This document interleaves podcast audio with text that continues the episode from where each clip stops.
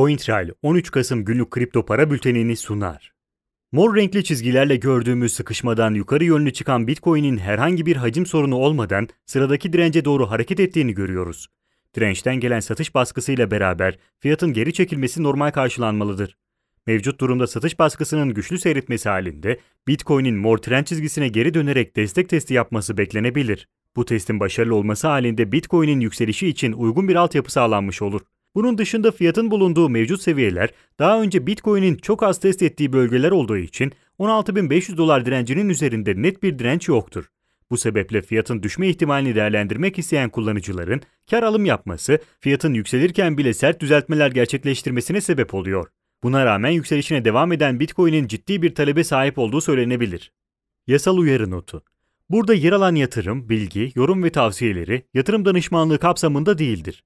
Yatırım danışmanlığı hizmeti aracı kurumlar, portföy yönetim şirketleri, mevduat kabul etmeyen bankalarla müşteri arasında imzalanacak yatırım danışmanlığı sözleşmesi çerçevesinde sunulmaktadır.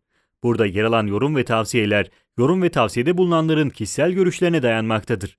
Bu görüşler mali durumunuzla risk ve getiri tercihlerinize uygun olmayabilir. Bu nedenle sadece burada yer alan bilgilere dayanılarak yatırım kararı verilmesi beklentilerinize uygun sonuçlar doğurmayabilir. Ethereum Bitcoin'e kıyasla daha sakin bir seyir izliyor.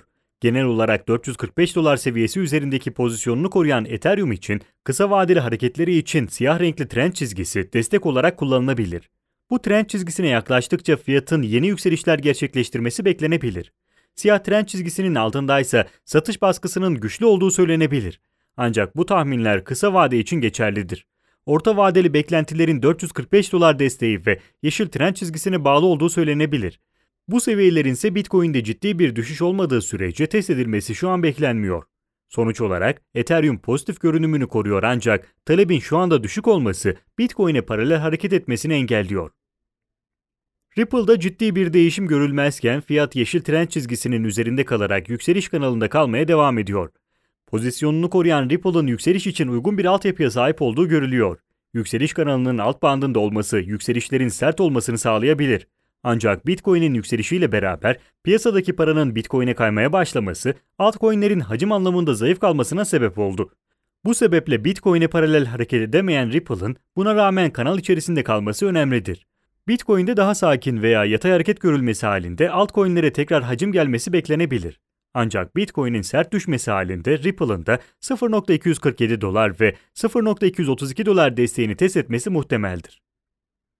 Benzer altcoin'lerden farklı olarak Litecoin'in ciddi bir yükseliş gerçekleştirdiğini görüyoruz. Fiyatın Bitcoin'den daha iyi bir performans sergilemesi, Litecoin'in Litecoin Bitcoin paritesinde sahip olduğu avantajlı pozisyon sebebiyle gerçekleşti.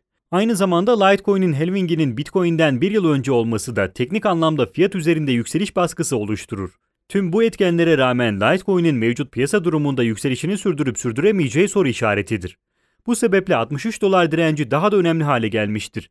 Fiyatın 63 dolar üzerinde hacimli çıkışını devam ettirmesi halinde Litecoin'in diğer altcoin'lerden bağımsız olarak yükseliş trendine girmesi beklenebilir. Aksi durumda ise mevcut yükselişin kısa süreli bir tepki niteliği taşıyarak tekrar piyasadaki görünüme uyum sağlaması ve fiyatın 63 dolar altında sakin bir seyir sürmesi beklenebilir. Günün önemli gelişmeleri Çin'in en büyük bankalarından China Construction Bank, 3 milyar dolar tutarında tahvil çıkarmak için Hong Kong merkezli Fusheng şirketiyle anlaşma sağladı. Anlaşma tahvillerin blockchain üzerinde çıkartılmasını sağlıyor. Aynı zamanda kullanıcılar Fusheng şirketinin dijital borsası sayesinde bu tahvilleri Bitcoin ile de alıp satabilecek. ABD, AB, İngiltere Merkez Bankalarının başkanlarının katıldığı forumda AMB Başkanı Lagarde, dijital avro için acele etmediklerini ve dijital avroyu çıkartmaya karar vermeleri halinde bunun 4 yıl sürmesinin beklendiğini söylerken, dijital avronun daha efektif ve sağlam bir para politikasına sahip olmalarını sağlayacağını açıkladı. Fed Başkanı ise AMB'nin aksine doların dünya ekonomisini domine etmesi sebebiyle Fed'in dijital doları bir an önce çıkarma isteğinde olduğunu belirtti. BOE Başkanı ise mevcut stabil paraların gerekli standartları karşılamadığını ve bunun için CBDC'lerin zorunlu bir gereklilik olduğunu söyledi.